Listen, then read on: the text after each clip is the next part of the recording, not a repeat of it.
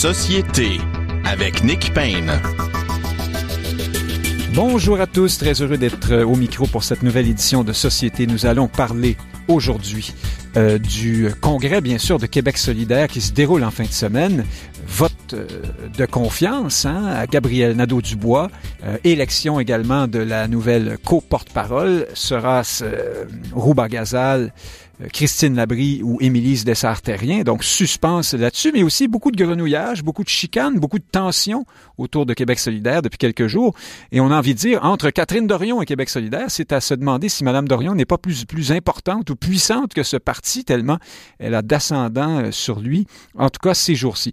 Nous allons aussi parler euh, de l'élection d'un nouveau leader d'extrême droite, dit-on, euh, aux Pays-Bas. Il s'appelle Gert Wilders. Enfin, il était déjà élu, mais désormais, son parti est en position de former le gouvernement. Il faudra voir s'il est capable de faire des alliances avec les autres euh, partis, parce que le système est fait comme ça là-bas. Nous allons également parler des dissensions qui ont cours à la CAQ hein, suite à cette annonce d'une d'une subvention pour l'avenue de la Ligue nationale de hockey pour un match euh, ou deux, je crois, hors concours à Québec. Deux matchs, attention, deux matchs, ça fait quand même déjà la moitié moins cher.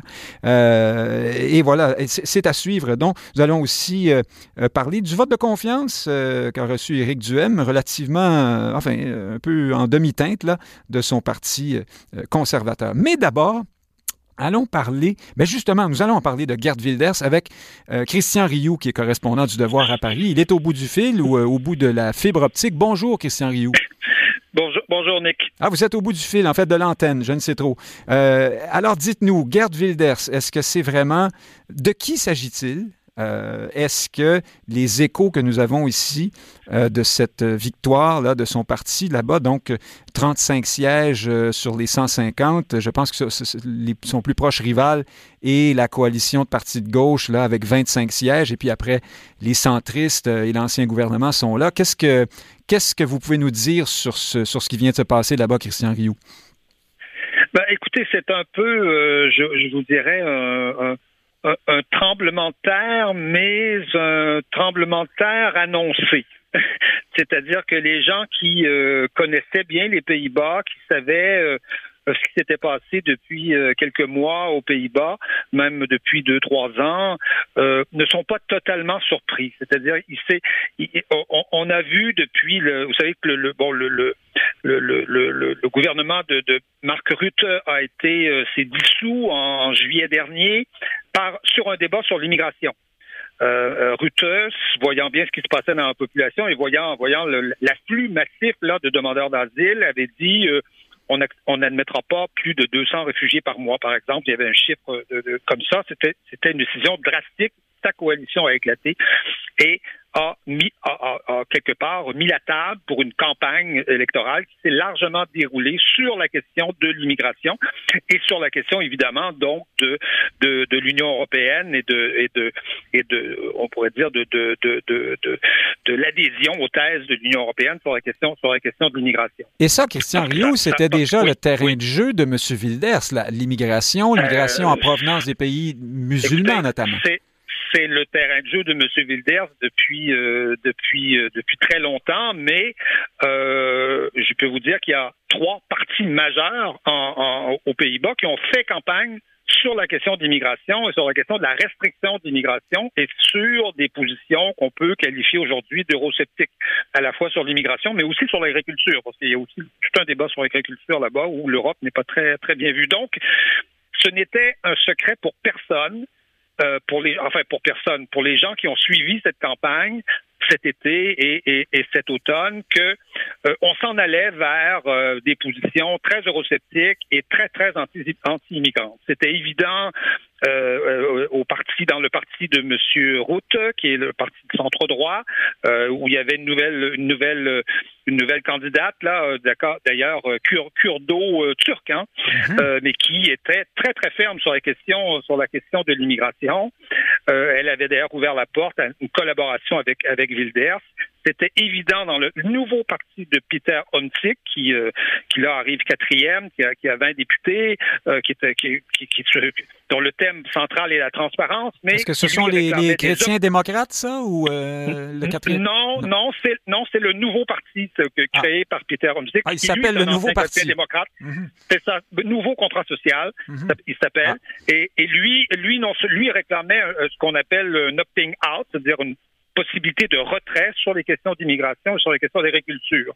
Et c'est évident aussi sur pour, pour, un petit parti, plus petit parti, mais qui est issu d'une grande révolte des agriculteurs, une révolte paysanne qui a eu euh, il, y a, il, y a, à peu près un an euh, dans ce pays-là, euh, le, le, BBB, le nouveau le mouvement agriculteur citoyen. Donc, vous voyez des partis qui ont des positions anti-immigration euh, il y a à peu près que ça. Ah, alors, on alors, vous, alors vous nous dites qu'ils ont recueilli, euh, ils ont donc ces partis-là recueilli la, majorité des, des, suffrages, si je comprends bien. Euh. Il, y a une, il, y a une immense, il y a une majorité aujourd'hui au Parlement, indépendamment de Wilders, hein, parce que bon, ce qui s'est passé, c'est que ce débat s'est déroulé pendant sur, sur cinq, euh, quatre ou cinq mois, et à la dernière minute, on a vu le parti Wilders monter tout à coup.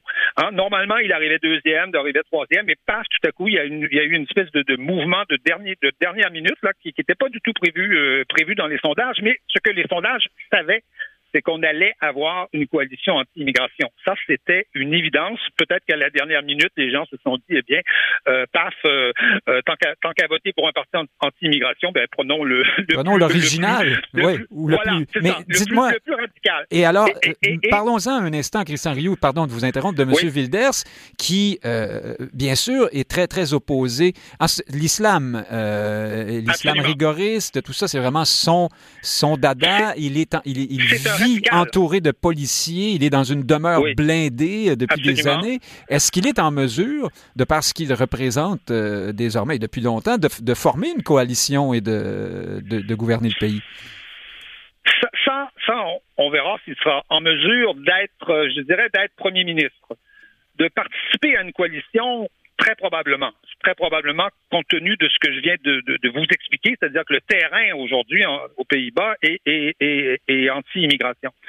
Euh, ce qu'il faut savoir, par contre, pour comprendre euh, Monsieur Monsieur Wilders, Gerd Wilders, c'est que c'est l'histoire un peu des Pays-Bas. Vous savez que l'histoire des Pays-Bas sur la question de l'islam, c'est d'abord en 2002 l'assassinat de Pim Fortuyn hein, par un, par un, assassiné par euh, un militant d'extrême gauche mm -hmm. euh, qui voulait protéger les musulmans parce que euh, Pim Fortuyn euh, a fait des déclarations sur la question sur la question de l'islam.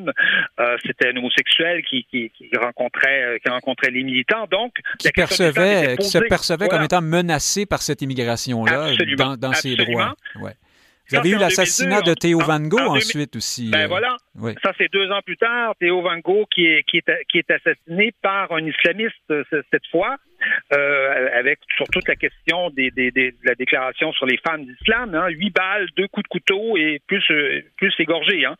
Donc, euh, donc on, ouais. on, on, est dans une situation très, très, très, très particulière. Donc, donc que que, que Gerd Wilders capitule là-dessus, euh, oui, mais il y a, y a, un terrain évident en, en euh, aux Pays-Bas qu'il n'y a pas nécessairement dans les autres euh, dans les autres pays, puis des relations très particulières de ce côté-là. Donc, à quoi à quoi va ressembler le, le, le gouvernement? Ben, ça, écoutez, euh, on peut, on peut le, dernier, il a fallu sept mois, vous savez, sept mois pour le pour le pour le, le, le fabriquer et on n'était pas dans une configuration, configuration aussi aussi complexe. On peut s'attendre que ça prenne ça prenne plusieurs mois pour ça. Est-ce que est-ce que est-ce que on peut imaginer que Wilders peut devenir premier ministre? Je pense que c'est toute la c'est toute la c'est toute la difficulté. Euh, le, le, problème, c'est pas tellement ses positions anti-immigration. Les autres partis vont, je pense, vont ra assez rapidement se mettre euh, se mettre d'accord là-dessus. Euh, ah oui, quand même. Alors sinon, c'est qu'est-ce que, qu qui achoppe? C'est parce qu'il est vraiment. On parle ici dans nos médias de l'extrême droite oui. dans son cas. Est-ce est comment ben, ça se définit cette extrême droite là Est-ce est -ce que c'est ce qui pose problème?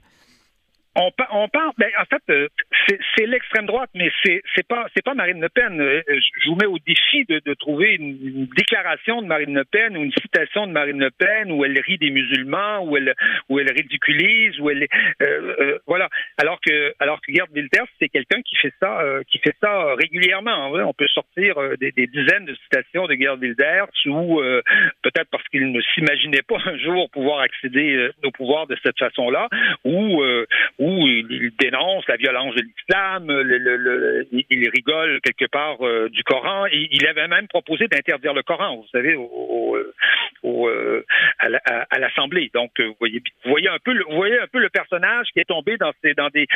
On a bien senti le soir de l'élection qu'il essayait de se, de se, de se remettre un peu plus au centre, hein, d'éviter ce genre de, ce genre de. C'est quelqu'un qui veut tenir un référendum pour sortir les Pays-Bas de, de, de l'Union européenne. Hein. Donc, mhm. il y, a, y, a, un certain nombre de positions comme ça qui, qui, qui rendent certainement difficile pour Wilders de devenir le, de devenir le premier ministre. Euh, que, que son parti participe à une coalition, ça, je pense que c'est euh, c'est presque inévitable. S'il y a une coalition de droite, ce sera, euh, ce sera inévitable. Et comme je vous dis, des partenaires pour une coalition de droite, il y en a. Il y, en a. Ce qui est sera beaucoup plus difficile pour Timmerman, qui est le leader de, de, la gauche, de trouver des partenaires, des, des, partenaires importants pour une coalition de gauche. Il va falloir qu'il y aille au compte-goutte. Hein. Il va falloir qu'il ramasse, parce qu'il y a 18, il y a 18 partis euh, au Parlement, euh, au Parlement euh, néerlandais. il va falloir qu'il aille chercher des partis qui ont un, deux, trois députés. Là. Il va falloir vraiment y aller y aller au, au compte-goutte. En terminant très brièvement, Christian Rioux. Alors que des partis de droite, il y en a. Oui, euh, j'allais vous demander, euh, si on prend un pas de recul, je présume que cette victoire du Parti de la Liberté, je ne sais plus comment il s'appelle exactement, je pense que c'est ça, de M. Wilders, euh, inquiète un peu partout en Europe ceux qui redoutent et constatent la montée de ce qu'on appelle là-bas les, les, populistes de droite. Là. Est-ce que est-ce que c'est le cas? Est-ce que vous est-ce que vous diriez que... Écoutez, cette année, cette année, c'est une année d'élections euh, européennes. Euh, au mois de juin, il y aura des élections européennes. Euh, le, premier grand test, je dirais, de l'année, c'était les élections aux Pays-Bas. Et, je le répète, il y a, aux, Pays-Bas, il n'y a pas seulement un parti d'extrême droite qui, qui arrive premier. Il y a toute une série de partis qui se sont alignés sur des positions ben anti-immigration et, et, et eurosceptiques. Euh, Wilders est, loin d'être isolé sur, sur ça. Il est isolé d'une certaine façon dans son discours un peu radical, mais sur les positions de fond, euh, il, il, est, il est loin d'être isolé. Et on voit, bon, en France, on prévoit évidemment euh, le succès de Marine Le Pen aux élections euh, européennes euh, dans, les sondages, au point où le parti de, le parti d'Emmanuel Macron n'a pas encore nommé son, son leader. en fait, personne ne veut y aller. Personne ne veut aller au casse-pipe pour pour le parti d'Emmanuel Macron, sachant très bien que ce sera que ce sera une défaite et peut-être une défaite très très très dure. Donc, pendant que Jordan Bardella, qui est la tête de liste du Rassemblement national, caracole hein, dans les sondages. absolument. Donc, donc on, il semble évident que, en fait, cette, cette élection aux Pays-Bas prend toute son importance dans une année, euh, une année électorale où il y a des, où il y a des élections européennes et où, euh, et où le mouvement, euh, parce que là, là il s'agit pas, vous savez, il s'agit pas de la Pologne et de la Hongrie, là. On n'est pas dans les pays d'Europe de l'Est. On non, est, non, là, on se rapproche. Les, les, Pays-Bas, c'est un, c'est un faux petit pays, certains disent, parce que c'est une grande économie, euh, deuxième exportateur agroalimentaire mondial. Hein. C'est c'est pas c'est pas rien. Pays fondateur de l'Union européenne. Donc on, est on, est donc dans les, les, cinq pays qui ont fondé qui ont fondé le marché commun là. On est donc donc c'est pas euh, on, peut, on, peut, dire oui il y a il y a il y a il y a, y a de l'euroscepticisme en Hongrie. Bon voilà il y, en a en Pologne mais là là on est au cœur de l'Europe. Euh, on voit les, les mêmes tendances se développer en France. Tout ça après le Brexit hein, que qu'on a qu'on a connu. Mhm. Donc euh, on, on, est vraiment dans une dans la constitution d'un courant d'un courant euh, d'un courant eurosceptique d'un courant anti immigration, euh, qui, qui est parfois représentée par, par, par l'extrême droite, comme dans le cas de, de, de dans le cas de M. Wilders, mais euh, qui, qui gagne aussi des partis plus centristes, des partis, euh, des partis de la droite, de la droite classique. Ben oui, et qui gagne la, la, faveur des, des, populations manifestement. absolument, avec une, une gauche réduite hein, aux Pays-Bas, un peu comme en France d'ailleurs aujourd'hui, à 30% de la population. Intéressant, Christian Rioux, correspondant du Devoir à Paris. Bon, ben attachez votre tuc et puis bonne bonne chance dans la vague de l'extrême ben droite qui vous qui vous guette. Merci beaucoup. à bientôt. À une prochaine. Au revoir. À une prochaine. Merci, Christian Rioux. Dans un instant, Frédéric Lapointe se joint à nous. J'ai oublié de vous dire que Gilles Proux est en studio aujourd'hui, animateur au long cours et voyageur invétéré. Bonjour Gilles Proux. Toujours heureux d'être parmi vous. Ah, mais c'est réciproque. Et euh, euh, Rémi Villemur est là également. Bonjour Rémi Villemur. Bonjour à vous deux. Vous êtes euh, pas encore voyageur invétéré ni animateur au long cours, mais en tout cas... euh, J'ai fait une coupe de pays, Oui, quand même. Hein? mais pas 142. Bon, ben c'est à 142, Gilles Proux. 102. 102? Ah, 102. Bon. Bon, ben, ça fait 42. Mais Gilles Proux, vous vouliez dire quelque chose là-dessus sur Garde Ah, ben, je trouvais ça intéressant. Il a touché à trois points majeurs. Finalement, il a abordé la structure de la sociale que j'appelle euh, médiocrate, la social-démocratie, qui chambranle dans tous les pays d'Europe actuellement, et en même temps, euh, le mahométisme qui prend de l'ampleur.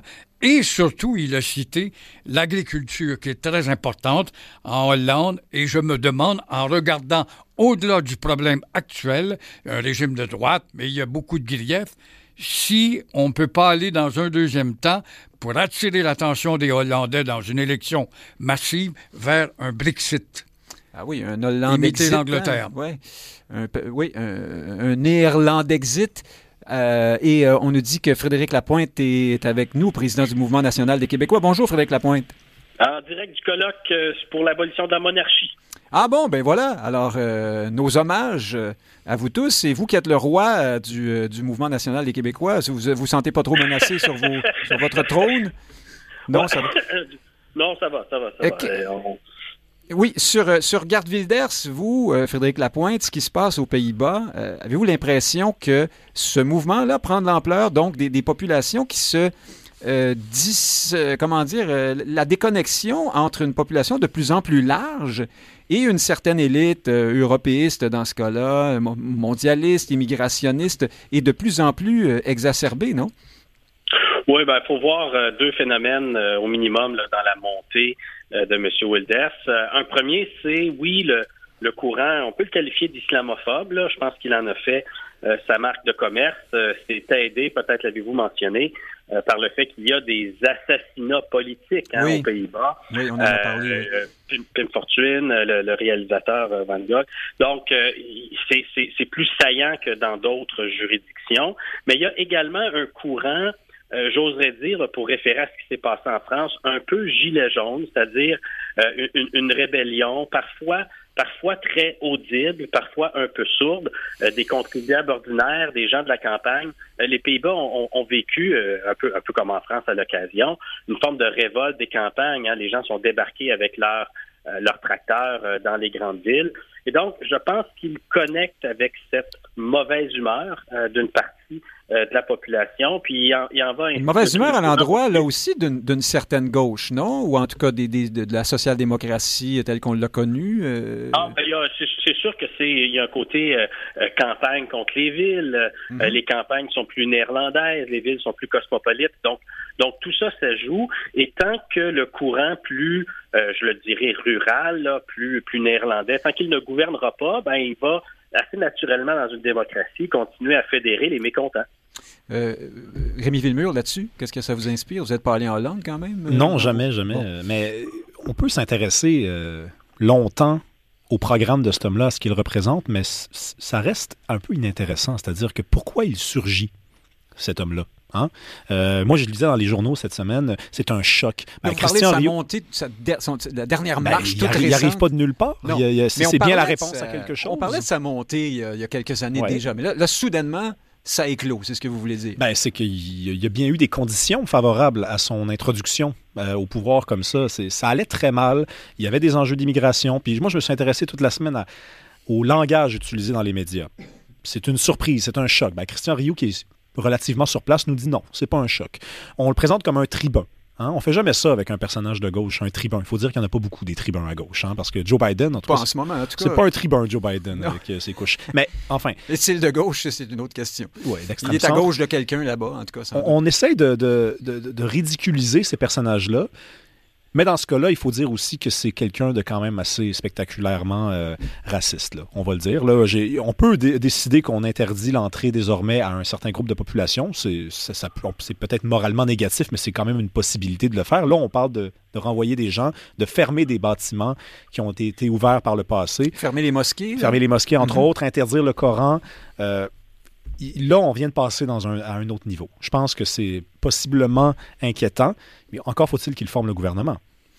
C'est pas gagné, ça. Non. En tout cas, il, il s'est annoncé, s'est présenté comme euh, ayant la volonté, a- après sa victoire, là, de, de, de gouverner pour tout le monde, euh, d'être, d'essayer de, de rassembler. Ça, ça peut paraître étonnant, mais c'est, enfin, c'est ce qu'on, c'est Mais ce si on qu'on veut vraiment réfléchir à ça, il ne faut pas faire semblant que ça arrive comme ça. C'est-à-dire, c'est, il y a bien eu dix ans de, de gouvernance vide Bon, alors et j'y reviens. amorphe. Là, vous venez de le condamner, mais vous dites quand même, il, il, il est là pour quelque chose. Il est arrivé quelque chose. Il y a des causes. Alors, ce que, vous, vous les avez à l'idée, j'imagine. Ben, c'est le- un- une mauvaise gestion de l'immigration, c'est Mhm. euh, le, le- le fait d'avoir... Ouverture à tout craint, là. Ouverture à- d'avoir dit, écoutez, l'immigration n'est pas une question politique, c'est un fait, il faut composer avec, c'est un- c'est comme un fleuve qui coule, on ne peut pas empêcher le fleuve de couler.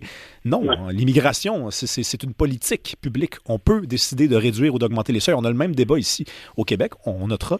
Et pendant des années, il y a eu une espèce de- de- de- de- d'enfermement à l'intérieur d'une façon de penser, et voici la réponse. Mhm. J'ai- Il y a, il y a l'actualité internationale aussi, si je peux me permettre. Euh, le conflit Gaza-Israël euh, ne pouvait pas euh, ne pas faire écho aux événements euh, que les Pays-Bas ont vécu. Puis je suis convaincu là, euh, que ça a joué dans la main là, euh, de M. Wenders. C'était Frédéric Lapointe. Gilles Proux, êtes-vous d'accord Ben, avec les, les causes qu'évoque ben, Rémi Villemur de la montée de ces, Ouais. Ces leaders populistes? Vous disiez tout à l'heure qu'il fallait écouter tout le monde. Il faut se demander aussi si la population ou la communauté musulmane du pays qui arrive là sur la pointe des pieds et par la quoi par la suite on peut marcher ses talons et euh, participe vraiment aux intérêts du, du gouvernement ou de la social-démocratie. Si elle veut Ils s'intégrer. sont toujours à, à part. Ouais. Alors, c'est des bassins de population et de culture à part. Alors ça, ça suscite un certain grief. Et euh, je vois à travers les propos de ce nouveau euh, phénomène politique, je vois que Marine Le Pen est une femme extraordinaire maintenant dans les analyses de politique où hier, elle était vraiment euh, une fille qui Ah ben sortait des enfers. C'est grâce à son, nouveau paratonnerre, Éric Zemmour, hein, en, en partie, euh, qui Ouais. désormais va plus loin qu'elle, donc elle devient euh, Elle fréquentable. Exactement. Enfin, pour certains. Mais on parce- remarquera que les social-démocraties sont partout, partout mises à partie. Pourquoi? Parce qu'on les a éprouvées, on leur a donné du pouvoir pendant 5, 10, 15, 20, 25 ans, et les résultats ne sont pas arrivés. C'est tous des pays qui, ou des structures qui ont amené des déceptions, en l'occurrence, en tout cas, le poids du gouvernement Mhm. et euh, le poids de la dette. Et la bureaucratie. et, La euh, bureaucratie. les Comme charges, ici avec euh, nos 500 000 employés, où le goût disait que c'était beaucoup trop.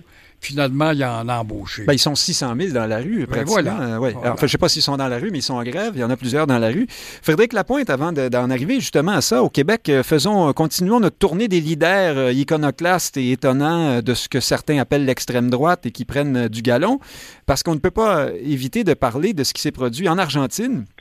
Euh, Javier Milei, 53 ans, euh, économiste, candidat anti-système réactionnaire, climato-sceptique. Il se définit comme un anarcho-capitaliste. Il a fait campagne muni d'une scie à chaîne euh, qui se voulait symbolique de, des, coupes dra- draconiennes qu'il compte faire dans la machine euh, gouvernementale. Mais là, pas juste un peu. Hein? Donc, euh, on parle de- d'éliminer des ministères, de privatiser la santé, l'éducation, euh, euh, éliminer euh, ce qui, euh, le ministère qui s'occupe de la condition des femmes. Je me souviens pas comment ça s'appelle exactement euh, là-bas. Il s'est lancé en politique pendant la pandémie, hein, en appelant à manifester contre les mesures sanitaires. Depuis, euh, il est devenu député de Buenos Aires. Euh, euh, je pourrais continuer longtemps. Il, est, vraiment spécialiste en coups d'éclat, en langage grossier. Il donne son salaire à la loterie, dans une loterie à tous les mois. Il fait tirer son propre salaire. Il se dit grand admirateur de Donald Trump, euh, qui l'a d'ailleurs félicité pour sa, victoire, tout comme Elon Musk d'ailleurs. Il est aussi, et je termine là-dessus, passionné d'occultisme. Il a retenu les services d'un vétérinaire médium afin de communiquer avec son chien décédé, euh, qu'il a fait cloner d'ailleurs. Il vit avec ses chiens. Les voisins se plaignent de l'odeur. Écoutez, ça a l'air un peu de n'importe quoi, mais c'est quand même désormais euh, le président euh, là-bas. Qu'est-ce que vous en pensez, Frédéric Lapointe? Et je termine en disant qu'il veut euh, abandonner le, le peso argentin pour se tourner vers la monnaie des États-Unis d'Amérique, le dollar américain.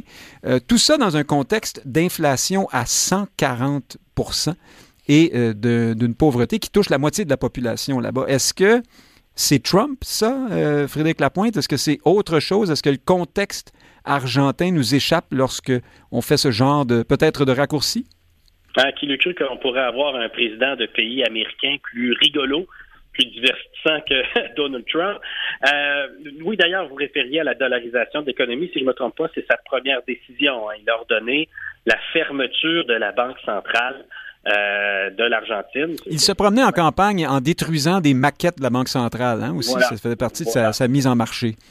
Donc, c'est assez particulier. Donc, on verra si la dollarisation vient à bout de, l'inflation. Euh, il me semble que ça a déjà été tenté dans des pays euh, de plus petite taille. Il faudrait voir. L'Argentine, c'est un pays particulier. Hein. C'est un pays qui a utilisé des stratégies économiques qui, qui, qui, ont, qui l'ont amené à à, sa ruine, un clientélisme assez, euh, assez effréné. Euh, donc, je suis pas surpris que face à toutes ces difficultés économiques, euh, la population tente quelque chose de radical parce que les fonctionnaires sont mieux traités que les citoyens ordinaires et donc c'est une, une, révolte des, des gens qui se sont appauvris contre le système. Euh, on verra ce que on, verra ce que l'avenir porte, mais euh, c'est quelque chose qui guette euh, toutes les sociétés qui ne réussissent pas soit à partager le fardeau des ajustements structurels. Lorsqu'on vit une crise, il faut partager la facture ou de répartir la richesse lorsqu'elle se présente. Alors, Gilles Proux, M. Millet a quand même obtenu 55,6% des voix, 44% à son adversaire, qui était plutôt euh, centriste, euh, je crois. Alors, on parle de quelqu'un qui affirme parler à Dieu par l'intermédiaire de son chien décédé. Comment ça se fait qu'on est rendu là? Est-ce qu'il y a quelque chose qui, m'échappe sur l'Argentine ou est-ce que les populations occidentales ont besoin de, de, ces espèces d'iconoclastes? qui nous échappe, à part l'Argentine, je pense qu'elle nous échappe un peu partout dans le monde. La civilisation mondiale a totalement changé. Je ne sais pas par quel virus que ça s'est passé aussi rapidement. Quant au dollar, je rappelle à, notre ami Frédéric que le Panama a adopté le dollar. Et c'est un pays prospère. Mais vous allez me dire, oui, mais c'est une des plus grandes passoires de drogue et de tricherie. Mais euh, est-ce que ce serait si catastrophique que ça de passer au dollar dans le cas de l'Argentine, qui est un pays diversifié, qui est un pays instruit, soit dit en passant, un pays enviable, mais je ne comprends pas qu'on ne parvienne pas à établir une vraie démocratie. Dirigiste s'il le faut, mais pas une démocratie semblable à celle de ce gars-là qui a l'air du mauvais lutteur dans l'arène. je ne sais pas, Rémi Villemur, euh, euh, je n'ai pas dit encore qu'il est économiste, monsieur euh, Millet. Il était l'économiste en chef de la banque HSBC en Argentine. C'est pas, pas un petit, petit poste, ça. entre autres fonctions qu'il a occupées. Donc, tout de même, là, il était déjà euh, comment dire, dans, la, dans, la, dans, la, dans les hautes sphères euh, jusqu'à un certain point de la société. Et voici qu'il est, il s'avère euh, parfaitement histrionique. est-ce que j'en mets trop là-dessus? Est-ce, qu'on est-ce qu'il y a quelque chose qu'on comprend mal ici ben, dans la, la, sociologie qui peut permettre l'avènement d'un, phénomène pareil? Est-ce qu'on pourrait voir ça au Québec, par exemple?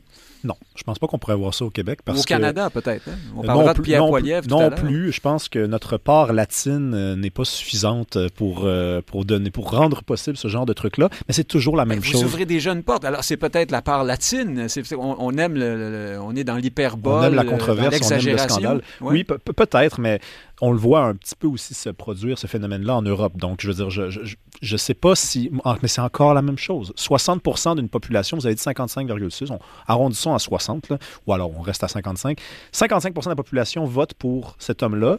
De notre point de vue ici, mais qu'est-ce qui s'est passé? C'est un fou. On a vu les vidéos, évidemment. C'est son surnom, le fou. Hein? C'est son El Loco. El Loco. El Loco. Évidemment, qui a l'air un peu euh, ridicule. Il faut lui voir la tronche Pouvons-nous nous intéresser vraiment à ce qui peut rendre possible ce genre de truc-là? L'Argentine, depuis les années 40, c'est gouverné par les militaires et par trois partis politiques. En ce moment, moi, j'ai un ami qui va souvent en Argentine. Il me dit que c'est aussi cher de faire son épicerie que de manger au restaurant. Et c'est très corrompu, hein? C'est très corrompu. Alors là, vous vous mettez à la place de la population qui vit dans une situation économique, on parle de 140% d'inflation. Vous avez trois partis politiques et les militaires qui n'ont pas, été qui ont été, pas été capables de faire progresser le pays depuis les années 40. Et vous avez cet homme-là qui arrive et dit ben, on peut juste essayer autre chose Pourquoi on est tellement surpris que les gens aient voté pour lui? Oublions deux secondes que c'est un fou, c'est un ci, que c'est un ça. On, je pense pas que de toute façon qu'il va aller là, là. Je pense pas qu'il va se rendre jusqu'à exécuter son programme tel qu'il l'a présenté. Mais c'est ça le problème, c'est que la gauche qui a eu l'occasion de faire des choses, elle ne les a pas faites. Elle n'est pas passée à l'action. Elle n'a pas réalisé son programme. Alors ne nous étonnons pas qu'une proposition alternative se présente. Il veut euh, abolir le ministère de la Culture, des Affaires sociales, celui du droit des femmes. Il veut permettre le commerce des organes euh, humains hein, euh, aussi. Non, mais, voilà. Prendre et en laisser parce qu'il y a des choses aussi qui circulent. Là, puis on, je me demande même si c'est pas de la désinformation. C'est du spectacle. Mais oui, mais c'est ça, on ne sait plus à un moment donné. faisons un pont, j'ai j'éprouve, vers le, le, Pierre Poilièvre, qui cette semaine... Pourquoi, pourquoi ce lien? Parce qu'on a souvent dit que Poilièvre est un peu le petit, le Trump euh, version canadienne, donc évidemment édulcoré, euh, moins, moins, euh, moins draconienne, moins radicale. puis c'était pas toujours si clair que ça, mais là, cette semaine, M. Poilièvre commente une explosion survenue sur un pont, là, sur la frontière avec les États-Unis, en disant que c'est un attentat terroriste. Il se fourvoie complètement. En fait, c'est un accident de la circulation. C'est pas la fin du monde. Non, jusque-là, il n'y a rien. Justement, ça, mais sa réaction les démagogues, les, journalistes, les, journalistes de poisson rouge que l'on connaît, qui sont capables de se faire aller le bec dans un bocal, mais jamais capables de poser les vraies questions et aller au-delà de la nouvelle. Mais j'allais vous parler de sa réaction. C'est parce que là, il dit c'est pas moi, c'est pas ma faute, c'est les médias. C'est du temps perdu. C'est tout à fait normal. T'es journaliste, puis t'as un événement qui vient d'arriver dans ton quartier, et puis il y a une explosion, puis on n'en sait pas plus, et on extrapole, puis on se permet. Combien de fois lors des périodes de crise, quand il y a un gros événement qui se déroule, on a à ajuster de demi-heure en demi-heure. Ah, bon, on avait dit qu'il y avait tant de morts, puis une demi-heure après, non, il n'y a pas tout à fait tant de morts. Là, aux dernières nouvelles, on apprend qu'il y en a trois. Bon, après ça, c'est encore des changements. C'est un peu ce qui est arrivé. Alors, vous dites, euh, on, lui en tient trop rigueur, c'est une erreur. Ben, bon, il fallait chercher la bébite parce mhm. qu'il est agaçant parce qu'il est à la porte du pouvoir. Alors il dérange, et évidemment, quand tu es dans l'opposition, tu n'as plus d'arguments pour le démolir, tout ce qu'il dit devient, en tout cas, euh, devient valable pour son parti et les sondages. Il euh, faut essayer de le miner et on n'a pas réussi. On parlait justement de terrorisme, mais on faisait du terrorisme psychologique en l'associant finalement à une question légitime. C'est vrai, est-ce qu'il s'est fié qu'à Fox News? Apparemment que c'est ça. Là, Puis après, ben oui, je me suis fié à Fox News. Je pensais qu'il était plus vite que, que CNN, tout simplement. Ben oui, mais là, il a réagi en disant Mais c'est la faute des médias, euh, c'est vous qui avez mal rapporté l'information. il a fait du Trump. Vous êtes toute une bande de fake news. chef dit. Comme même les sociaux médiocrates, euh, que ce soit Legault ou n'importe qui d'autre, ils ont utilisé ça. Ben, ça faute des, des, des, journalistes, ça faute des médias. Frédéric Lapointe, là-dessus, est-ce qu'on en demandait trop? C'est vrai que les, les journalistes euh, du Canada anglais, si souvent euh, en apparence plutôt proches du Parti libéral du Canada, en ont trop fait là-dessus? au fond, M. Poilièvre était dans son droit de réagir un peu, un peu fort? Non, je pense que c'est c'est un bon test de caractère là, pour euh, M. Poilievre. Euh, les leaders qui ne s'excusent jamais, en particulier lorsqu'ils se trompent, ça va fonctionner un certain temps, mais euh, la population n'a pas une patience infinie pour ça. Moi, je pense que ses conseillers ont, intérêt à lui ajuster un peu le tempérament sur ce plan. Maintenant, l'excuse d'avoir vu ça rapporté dans les médias, c'est bon pour des commentateurs comme nous ou pour le citoyen au coin de la rue, mais lorsqu'on veut être un chef d'État, on ne se fie pas euh, à la première nouvelle qui est rapportée. On cherche à avoir des meilleures informations. Et même si ça peut être tentant de réagir sur le fait pour aller chercher des clics, pour obtenir du financement, obtenir de l'attention, à, un moment donné, il faut une certaine réserve. C'est ça aussi le sens d'État. Rémi Villemur, moi... Frédéric, quand est-ce que c'est que vous avez vu, vous, un chef d'État qui est dans l'opposition avec la démagogie et les images qu'il peut lancer, et une fois dans au pouvoir, il se transfigure? La question. Ah, ben voilà. J'en connais, connais, qui est chef du Parti québécois, puis il donne l'exemple. Ah, bah, ah, ben là, oh, oh, ah, ben j'ai le prou, ça c'est une bonne réponse. C'est vrai que Paul Saint-Pierre Blamondon joue ça très, très proprement jusqu'ici, euh, il est avec inoffensif. hauteur. Il est inoffensif, faut pas l'oublier, là. Ah, oui. Moi, j'ai un peu peur. Il, n'est pas en position de prendre le pouvoir, c'est ce que vous dites. Ben voilà, euh, Pierre-Paul, je l'aime bien. Quoi que là... Euh, il fait un peu de pédagogie, que c'est pas tout le monde qui écoute. On est tombé, c'est la folie des Québécois, d'un peuple de girouettes. Je ne crois pas, moi, que Pierre-Paul va prendre le pouvoir. Il va peut-être grossir son opposition. Vous parlez de Paul Saint-Pierre, Ah oui. Paul Saint-Pierre. c'est compliqué. ah, J'ai entendu Pierre Saint-Paul à la radio. qu'on se mêle. Oui, bien sûr. Mais euh, tout ça pour dire qu'une fois au pouvoir, il y a une transfiguration qui t'oblige à endosser l'uniforme du chef d'État et non le chef du parti. On est chanceux là-dessus, hein, que les joueurs de hockey ne soient pas encore issus de ces classes sociales où on a plein de nom de famille composé, euh, qui, on serait plus capable de décrire la partie à un moment donné. Mais je reviens à notre sujet. Alice Payette. je reviens. Résultat, tu te fais faire une carte d'affaires, puis ton nom euh, Continue de l'autre côté, oui. Ça vous prend une carte pliante. Euh, euh Rémi Villemur, euh, sur, en terminant sur Poiliev, vous aussi, qu'est-ce que vous pensez? on ben, en fait trop ou il a fait du petit Trump? Ben, moi, je, me suis intéressé à la nouvelle quand elle est sortie, puis quelques heures après qu'elle soit sortie, il y avait des médias qui avançaient que c'était pas une un acte terroriste. Donc, ça dépend des sources de M. Poiliev, évidemment. Mais dans tous les cas, c'est de la faute aux journalistes parce que les journalistes demandent une réaction constamment. Et à une certaine époque, on avait l'intelligence de patienter un peu de, se donner le temps d'observer la nouvelle. Là, on est obligé de répondre, alors on, offre une réponse qui n'est souvent pas élaborée. C'est la faute à l'instantanéité de l'époque euh, des réseaux sociaux. je, pense que les journalistes sont à l'origine de l'instantanéité. C'est pas Poilièvre qui l'est. Et je rappelle quand même que deux semaines avant, c'était euh, Justin Trudeau qui se faisait prendre dans le même jeu. Hein, Exactement. avec la question de l'hôpital euh, à Gaza. Euh, il, a, il avait sous-entendu que c'était Israël qui avait frappé l'hôpital et finalement, on a eu plus de preuves que c'était du côté du Hamas. Donc, c'est pas Poilièvre plus qu'un autre, c'est tous les, tous les politiciens sont, sont sensibles. oui, on n'avait pas manqué Trudeau euh, non plus à ce moment-là, il faut bien le dire. Sondage cette semaine, Gilles Proux, euh, ou plutôt Frédéric Lapointe, là, je pense que c'est à son tour. Frédéric Lapointe, si vous permettez, Gilles Proux. Sondage Palace.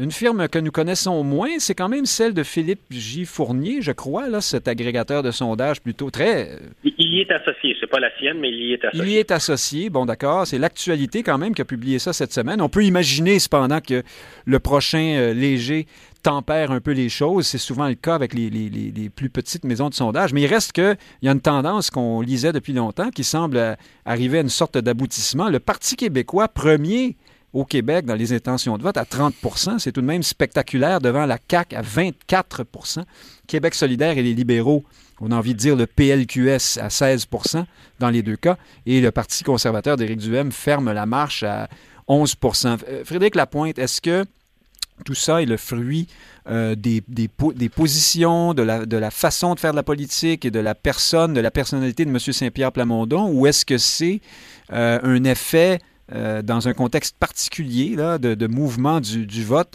euh, dans un contexte qui est celui où les libéraux n'existent plus.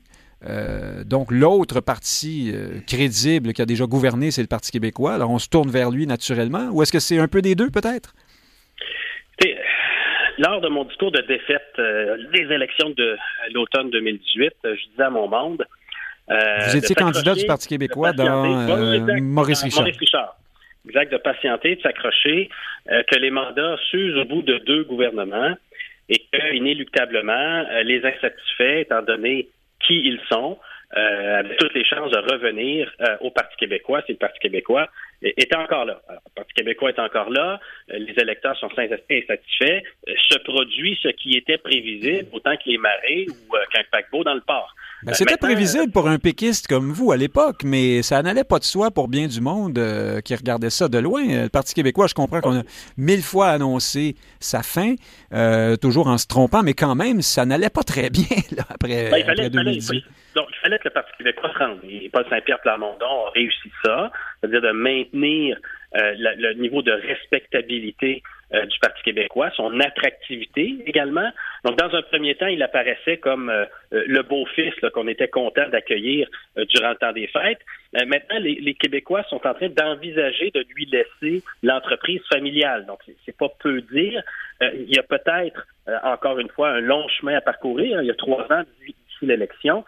mais je vous dirais que sociologiquement, une partie de la population se cherche toujours un gouvernement pour protéger la nation. Ça a été la CAQ.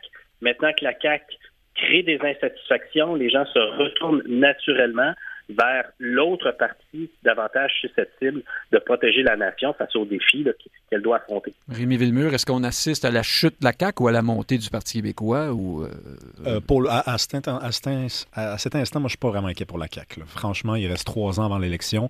Par contre, je pense pas que le vote qui se déplace vers le PQ soit un vote qui pouvait peut-être aller aux libéraux avant et maintenant qu'ils n'ont plus un chef, il va, à il va au PQ. Je pense que c'est vraiment. Je pense à la région de Québec en disant ça, par exemple. C'est impressionnant, le Parti québécois premier à Québec. On n'a pas vu ça. Effectivement. Ça faisait 10 ans, effectivement. Mais en dehors de Québec, je pense que c'est vraiment plus le vote qui va à la CAQ depuis 2018 qui retourne au PQ. Mhm. Il ne faut pas oublier non plus que le Parti libéral n'est pas le seul parti sans chef, hein, parce qu'à QS, avec Nadeau Dubois, qui est un petit peu chambranlant, et une co-porte-parole qui n'existe pas jusqu'à, en tout cas, dimanche, euh, demain. Ça a l'air d'être Catherine Dorion pour le moment. Pour le moment, ça a l'air d'être le parti de Catherine Dorion, effectivement. Donc ça aussi, peut-être que ça joue là-dedans. Pour le moment, je ne suis pas inquiet pour la CAQ. Franchement, il reste trop de, il reste trois ans. C'est long, mais c'est beau ce qui se passe pour le Parti québécois. C'est très beau. Et là, le défi pour le parti, c'est vont-ils continuer à, à jouer la carte de l'intégrité, à parler de référendum, à parler de souveraineté? Parce que pour le moment, on a l'impression que c'est ça qui ramène le vote. Mais dans les sondages, euh, on se rend compte que la souveraineté est à 35-40 Toujours au même endroit. 45 chez les francophones, mais en général à 35-40 Donc, est-ce qu'ils vont continuer dans cette direction-là? Je l'espère. Gilles Proux, euh, quand, euh, Rémi Villemur n'est pas inquiet de la suite des choses pour la, la CAQ, mais quand même, euh, ça va pas très bien. Là. Puis là, il y a cette histoire du hockey qui, qui, qui, a, des jambes, comme on dit. Oui, puis on n'arrête pas de se tromper. Euh. Depuis le tunnel, on dirait que collectivement, ce parti-là est paralysé. Ils savent pas. Ils doivent se rencontrer le mercredi au Conseil des ministres. Il y a personne qui est capable de sortir une idée et dire Hey, on a ça dans notre programme, on pourrait éclipser le Parti québécois. On ne sait pas où ils vont. Exactement. Mais je ne comprends pas comment il se fait qu'il y a eu un effondrement d'idées. C'est parce que le chef n'est qu'un comptable. C'est un épicier, le chef. C'est un homme qui n'est pas un chef politique. C'est un gars qui a pris le pouvoir parce qu'il représentait une fraîcheur. On ne cherche, quand j'ai dit tout à l'heure, les Québécois sont des girouettes. Pourquoi est-ce que euh, notre ami du chef Parti québécois a du succès? Il est un élément nouveau. C'est une figure qui n'est pas usée. Ah, puis il a sympathique, puis il est pédagogique. Puis je l'ai vu au débat. Vous l'avez vu qu'au débat. Par rapport à ça, vous n'écoutez pas, vous ne lisez pas pendant 40 ans. Et là, ça va dépendre du débat des chefs pour découvrir lequel va transcender. Ça a été la même chose avec Éric Duhem. Ah, il va dans le sens contraire. Bon, on s'est aperçu qu'il avait changé 14 fois d'idée. C'est ce qui fait que maintenant, bon, il plafonne un peu. Non pas qu'il n'y a pas de mauvaises idées, il y en a des bonnes. Et la même chose avec Madame euh, la ricaneuse à la ville de Montréal. Comment se fait-il qu'on l'a élue? Ah, ben c'est une fraîcheur, c'est une femme, on n'a jamais eu une femme. Alors, la même chose. Voyez-vous, tout ce qui est nouveau nous attire. Actuellement, on est usé. On l'a bien aimé, Trudeau. Il est jeune, il est beau garçon, il s'exprime bien. Les femmes l'adorent, puis il va partout dans le monde. On veut l'embrasser comme une vedette euh, de cinéma. Et là, tout d'un coup, avec l'usure, on voit un autre gars qui est une fraîcheur. Dans le cas de Trudeau, il y a un clivage important, d'ailleurs, hein, encore qui subsiste aujourd'hui entre le, vote des femmes et celui, euh, celui des hommes. Il demeure le favori des femmes, Trudeau, là encore, dans les derniers, euh, dans les derniers sondages là-dessus. C'est très girouette, ça, c'est très girouette. Alors, je, le garde parce qu'il est beau et il est fin. Mais, la mais, tu as regardé son programme, as-tu regardé ses idées vis-à-vis le Québec, qu'il rapetisse de jour en jour? Ça, personne ne s'attarde là-dessus. C'est de la science politique, c'est trop forçant. J'ai pas le temps de m'écouter mais revenons à la CAQ, Gilles Proux, euh, cette absence de cap, de direction. Ben, moi, si j'étais le goût, là, première chose que je ferais, je rentrerais dans l'identitaire qu'on a négligé. Bon, ben, attendez, justement, je vais vous demander, euh, est-ce qu'il n'y a pas peut-être le début de quelque chose lorsqu'on a fait disparaître Simon Jolin Barrette? Euh, et puis tout ce qu'il incarnait, euh, c'est le nationalisme de la CAQ qui, prenait euh, mm. euh, prise dans le réel. Il a pris son trou comme ça, je ne suis pas capable de m'expliquer. Je ne croyais jamais que mm-hmm. Simon Barrette aurait pris son trou sans ne rien dire. Mais ce gars-là passerait au PQ demain, ça ne vedette, il serait réélu. Il n'y a pas de doute. Mais si j'étais le go, je m'attaquerais, par exemple, à des griefs qui sont répétés professeurs de cégep, institutions euh, scolaires, etc. L'anglicisation systématique de Montréal, avec personne pour respecter, qui mène la maudite patente qui est l'Office de protection. Protection de quoi? Protection de la langue. Alors, il y a des mystères à élucider là-dedans. Et j'arriverai et je proclamerai une affirmation, par exemple, de l'identité. Je ne sais pas, je me défrais. Tiens, je suis autonomiste, moi, mesdames, messieurs. Je veux pas me séparer, mais j'ai le droit d'adopter désormais euh, l'identitaire de État du Québec. On se débarrasse du mot province. Comme ah, le proposait Mario Dumont autrefois. Euh, Encore, ben l'État autonome du Québec. Ça ne casse pas la Confédération. Mhm. Je ferai la promotion, le procès de la Confédération et non le procès du Canada. Si vous étiez la CAQ, donc. Euh, Frédéric Lapointe... c'est juste qu'en fait, il le fait déjà, mais juste aux élections. Il n'y a, pas besoin de, a pas besoin de le faire durant ses mandats. La louisianisation et ce genre L'élection de... 2018, on l'a oublié, mais il l'a gagné aussi sur la question de l'immigration. C'est pas juste l'élection de 2022. Donc en 2026, la cassette va reprendre. Il va recommencer à parler d'identité quelques mois avant l'élection, durant l'élection. Et là, il y a des gens qui de, voteraient PQ qui vont dire Ouais, mais il en parle aussi d'immigration, il en parle aussi d'identité, la CAQ, mais eux, ils veulent pas la souveraineté. Donc le vote souverainiste mou va retourner à la CAQ. Intéressant. Frédéric Lapointe, parlons des négociations dans le secteur public, là, parce que quand même, euh, on n'en a pas beaucoup parlé à cette émission, entre autres parce que c'est une chorégraphie à laquelle on est habitué, puis on se perd toujours un peu en conjecture, là, avant, en tout cas, qu'on entre dans le dur de la négociation. Je pense qu'on y est en ce moment. Est-ce que, première question pour vous, Frédéric Lapointe, est-ce que ça vous étonne euh, ce qu'on dit être l'appui assez fort de la population euh, face aux, euh, aux, employés du secteur public. On, sait que pourtant le syndicalisme, les syndicats depuis plusieurs années n'ont plus tellement la cote. on parle ici des employés d'un système de santé envers lequel on a beaucoup de critiques à faire, d'un système d'éducation qui, qui produit des analphabètes et qui, qui, qui, endoctrine les enfants au wokisme parfois. Est-ce que comment ça se fait qu'on est derrière eux? Est-ce qu'il y a un phénomène de messages qu'on envoie au gouvernement caquiste à travers ça? On, proteste contre le gouvernement en appuyant? Non. Non? Non, non, non, non, je pense pas. Euh, je pense qu'une une différence très importante par rapport à d'autres périodes qu'on a vécues, je pense aux années 80, euh, euh, c'est que, et à l'encontre de tout ce que les leaders politiques disent, là, on ne vit pas une période de difficulté économique. On vit une période où ça va tellement bien sur le plan économique que la Banque du Canada doit augmenter les taux d'intérêt par ailleurs euh, des soucis. Le taux de chômage roule autour de 5% Les salaires des plus bas salariés augmentent plus rapidement que le reste euh, de la population et notamment plus rapidement que les employés du secteur public.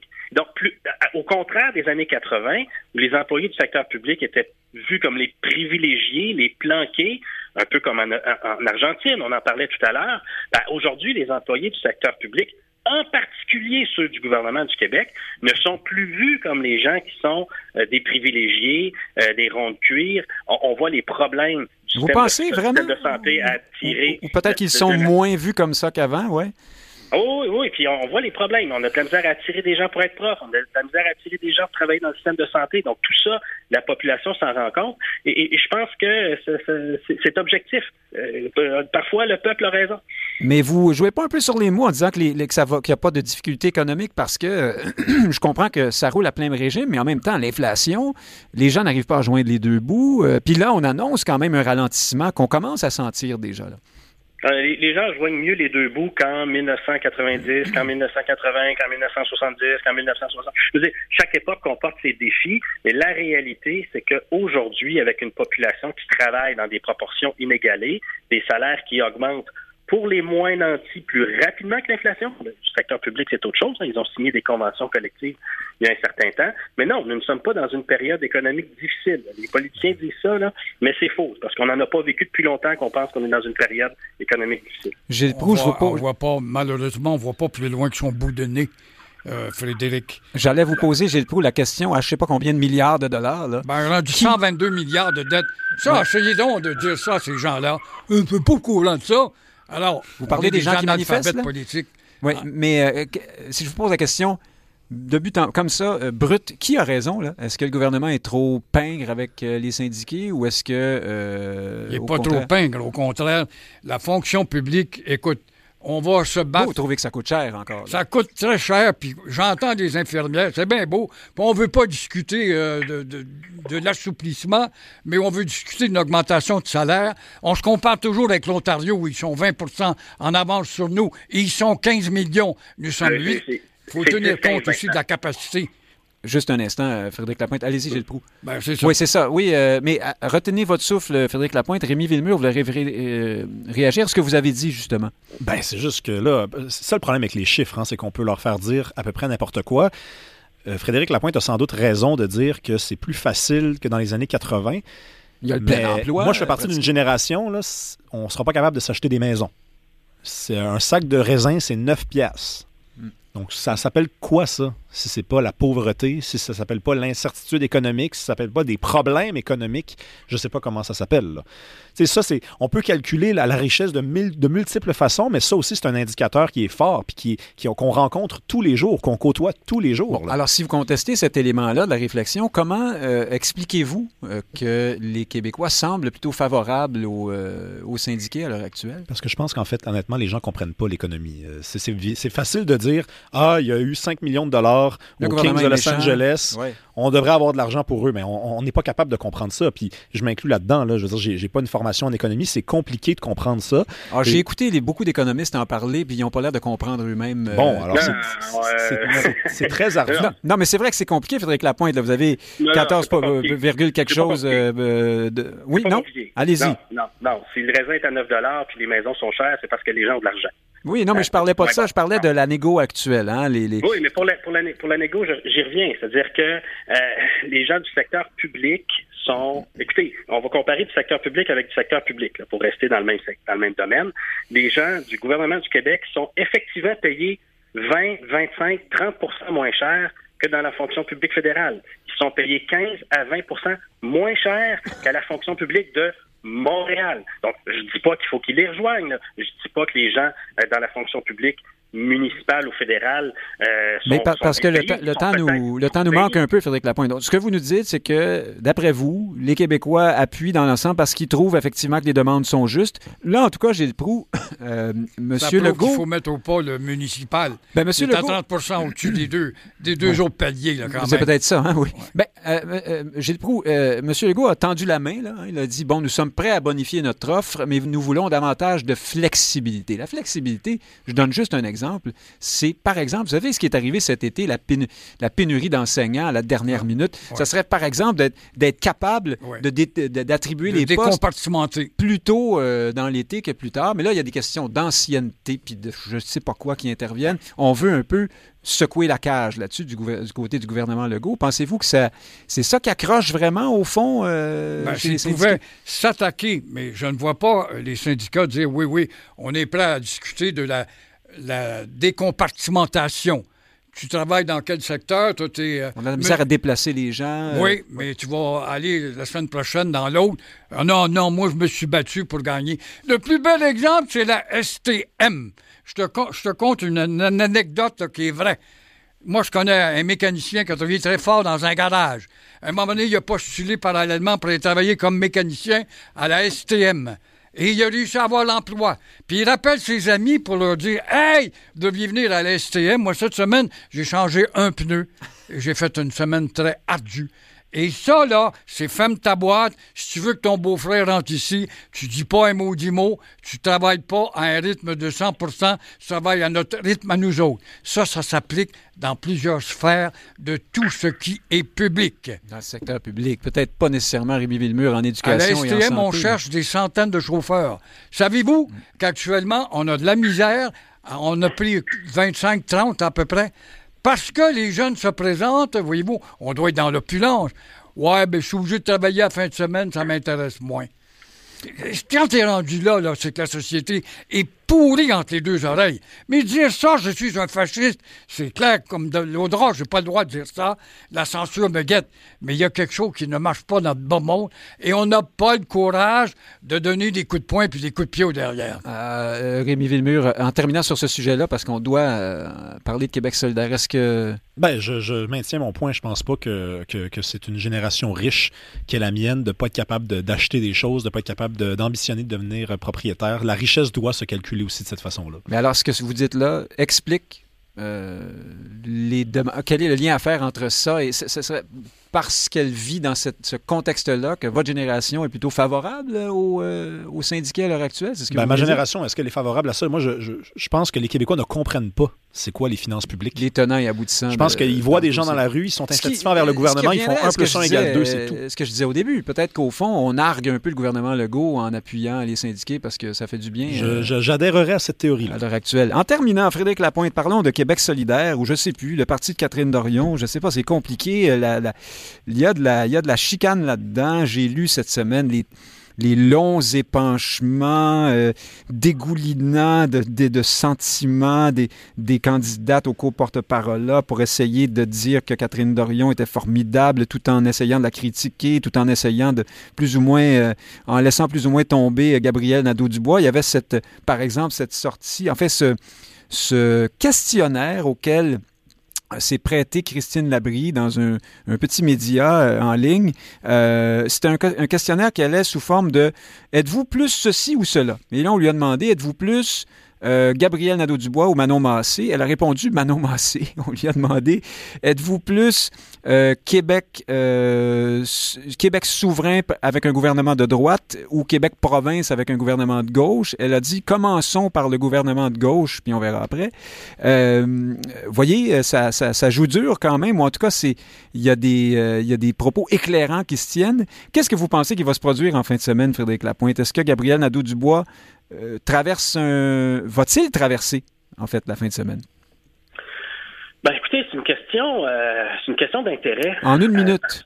C'est une question d'intérêt. Moi, je viens d'écouter le discours de Gabriel Nadeau-Dubois, que j'ai trouvé excellent, qui me touchait. Sous l'angle de l'émotion et également un discours assez souverainiste. Il me touchait, mais je sentais qu'il touchait moins la salle qu'il ne me touchait. Alors, on verra ce que ça dira dans le résultat. J'espère quand même qu'il ne fera pas euh, Bernard Landru de lui-même et qu'il démissionnera pas pour le regretter par la suite. Gilles Proux, est-ce qu'il y, a, euh, est-ce qu'il y a de ça? Est-ce qu'il y a-t-il une sorte de, de clivage générationnel? Est-ce que QS est de plus en plus le parti des jeunes, Oui. très jeunes? Ce qui démontre que le parti, quels que soient les candidats qui vont gagner et qui ne sont pas indépendantistes, puis le parti est indépendantiste. Alors, il, comme dit Frédéric, c'est drôle, ça lui a touché à lui, probablement qu'il est rentré dans l'âme de public sa pensée. Oui. Oui. Et il était un peu plus élevé que la, la salle, mais la salle est composée d'éléments de gens qui sont des statuquistes. Oui, on est d'accord avec les réformes proposées par cette formation de gauche, des réformes qui vont nous apporter, nous, les misérables, mais euh, pour le reste, ne nous parlez pas du Québec, le drapeau bleu et blanc. La et puis nous, au Québec, on veut pas comme on l'a fait dans, dans Saint-Henri. Alors, ça ne nous intéresse pas. Ce qui nous intéresse, c'est ce que vous pouvez nous, nous donner. Rémi Villemur, dans le questionnaire dont je parlais, Christine Labrie répond qu'elle est davantage euh, Émilise Lessard-Terrien que Rouba Gazal. C'est pas super rassembleur, ça, à ce moment-ci. Est-ce que ça veut dire que Mme Gazal est complètement larguée? Euh, elle est peut-être justement à 46 ans, euh, complètement en dehors du marché. euh, Non, je pense que c'est parce que. Ruba Gazal a, vraiment, a mené une campagne, une vraie campagne, à la- à la- une vraie course, en fait, alors que les deux, autres, les deux autres voulaient faire ça à la manière bon enfant, bonbon, rosé. Puis Ruba Gazal, elle a mis les gants. Et elle a sorti, euh, donc il y a un courriel qui est sorti à l'interne cette semaine dans lequel elle, elle s'attaquait à Émilie Lessard-Terrien en disant si c'est elle votre- la prochaine co-porte-parole, ça va coûter cher au parti. On va parce qu'elle rester le parti des jeunes. ouais. Donc, je pense que c'est mis un peu les gens à dos. Vous m'entendrez rarement dire ça, mais si Gabriel Nadeau-Dubois débarque en fin de semaine, le parti va reculer de 10 ans.